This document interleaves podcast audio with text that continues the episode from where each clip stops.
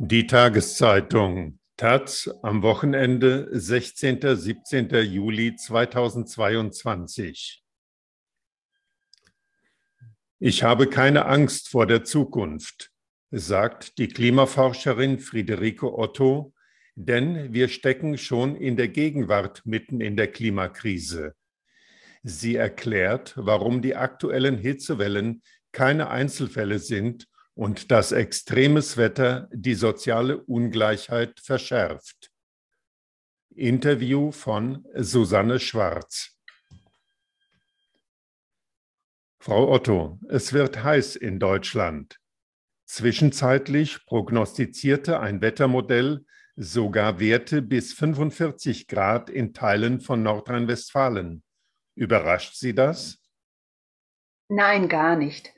Wir wissen und beobachten seit langem, dass der Klimawandel Hitzerekorde häufiger macht. Und dazu kommt aktuell die Hitze aus der Sahara, die muss ja irgendwo hin. Insofern überrascht mich das nicht, dass es solche Vorhersagen gibt und dass wir solche Temperaturen vielleicht real erleben werden. Es gibt so eine Art Mantra der Klimawissenschaft. Von einem einzelnen Wetterereignis kann man nicht ohne weiteres auf den Klimawandel schließen. Bei Hitzewellen sparen sie sich die Vorsicht mittlerweile und sagen, jede einzelne Hitzewelle hat mit dem Klimawandel zu tun. Warum? Bei Hitze zeigen wirklich alle Stränge der Beweisführung in dieselbe Richtung. In einer Welt, deren Atmosphäre mehr Treibhausgase enthält, wird es insgesamt wärmer. Das sehen wir ja ganz deutlich. Um etwa 1,2 Grad haben wir die Erde im Durchschnitt schon aufgeheizt. Deshalb ist zu erwarten, dass es auch mehr Hitzeextreme geben wird und weniger Kälteextreme. Schon in der Theorie würde man also auf die Idee kommen, dass Hitzewellen zunehmen. Wir haben Klimamodelle, also sozusagen unser physikalisches Verständnis in Gleichungsform wo man einen ganz starken Anstieg sieht. Aber es ist zweitens auch einfach genau das, was wir fast überall auf der Welt längst beobachten. Es gibt so ein paar Kältelöcher, aber die kann man durch regionale Wetterphänomene erklären. Ansonsten sieht man einfach überall, dass die Temperaturen angestiegen sind über die vergangenen Jahrzehnte. Und über diese Beobachtungsdaten hinaus haben wir noch die Attributionsstudien. Das ist ja Ihr Fachgebiet. Dabei erforschen Sie einzelne Wetterphänomene und dividieren auseinander.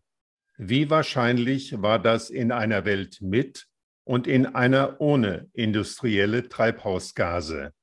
Der Unterschied ist dann der Anteil des Klimawandels. Von diesen Studien gibt es besonders viele zu Hitzewellen.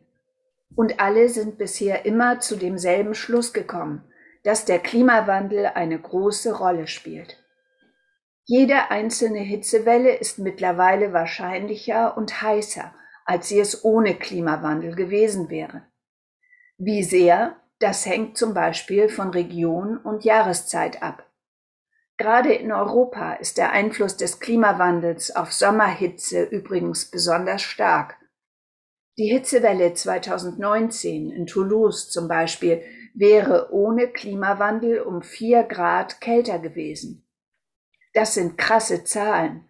Die habe ich sonst noch nie irgendwo auf der Welt gesehen. Aktuell klagen viele Regionen über Dürren.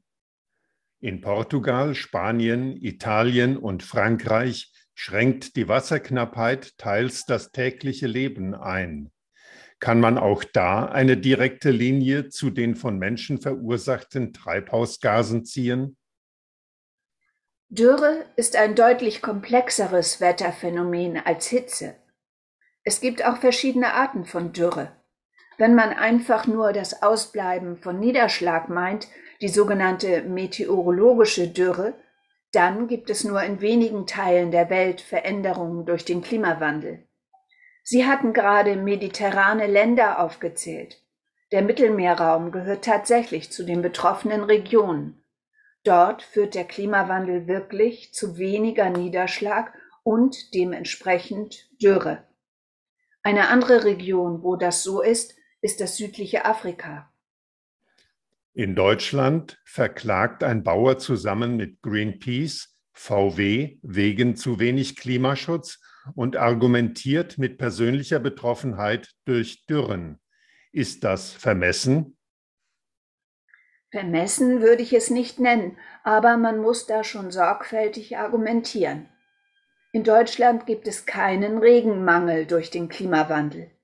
Aber es gibt ja noch andere Arten der Dürre, etwa die landwirtschaftliche Dürre, bei der die Bodenfeuchte besonders gering ist. Ob es regnet oder nicht, spielt da auch eine Rolle, aber nicht allein. Wenn es heißer ist, verdunstet Wasser schneller. Der Boden kann also durch den Klimawandel trockener sein, auch wenn sich der Regen gar nicht verändert. Diese Woche hat sich die Ahrtal-Katastrophe gejährt. Damals hat eine ihrer Studien ergeben, dass dieser Starkregen durch den Klimawandel deutlich wahrscheinlicher war. Beim Starkregen ist das Bild deutlich. Wir sehen eine Zunahme durch den menschengemachten Klimawandel, auch in Deutschland. Wenn man es mit Hitze vergleicht, sind die Veränderungen kleiner. Bei Hitzewellen bekommen wir Ergebnisse, nach denen sie durch den Klimawandel hundertmal wahrscheinlicher geworden sind. Die wären in der heutigen Intensität also undenkbar ohne die Treibhausgase des Menschen. Für den extremen Niederschlag im Ahrtal hat sich die Wahrscheinlichkeit immerhin verdoppelt. Die Rolle des Klimawandels ist also kleiner, aber sie ist trotzdem eindeutig. Wir werden mehr von solchen Niederschlägen sehen.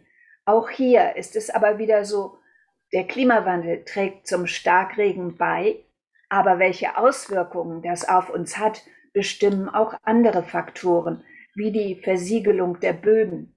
Ein wichtiger Punkt ist auch der Informationsfluss. Also, wie wir im Notfall reagieren? Es gab ja Warnungen vor diesen Überschwemmungen, sowohl vom deutschen Wetterdienst als auch vom europäischen Hochwasserwarnsystem. Die kamen aber überhaupt nicht vor Ort bei den Betroffenen an. Und wenn doch, wussten diejenigen nicht, was sie damit anfangen sollten. Das ist übrigens generell ein wichtiger Punkt, nicht nur bei Starkregen.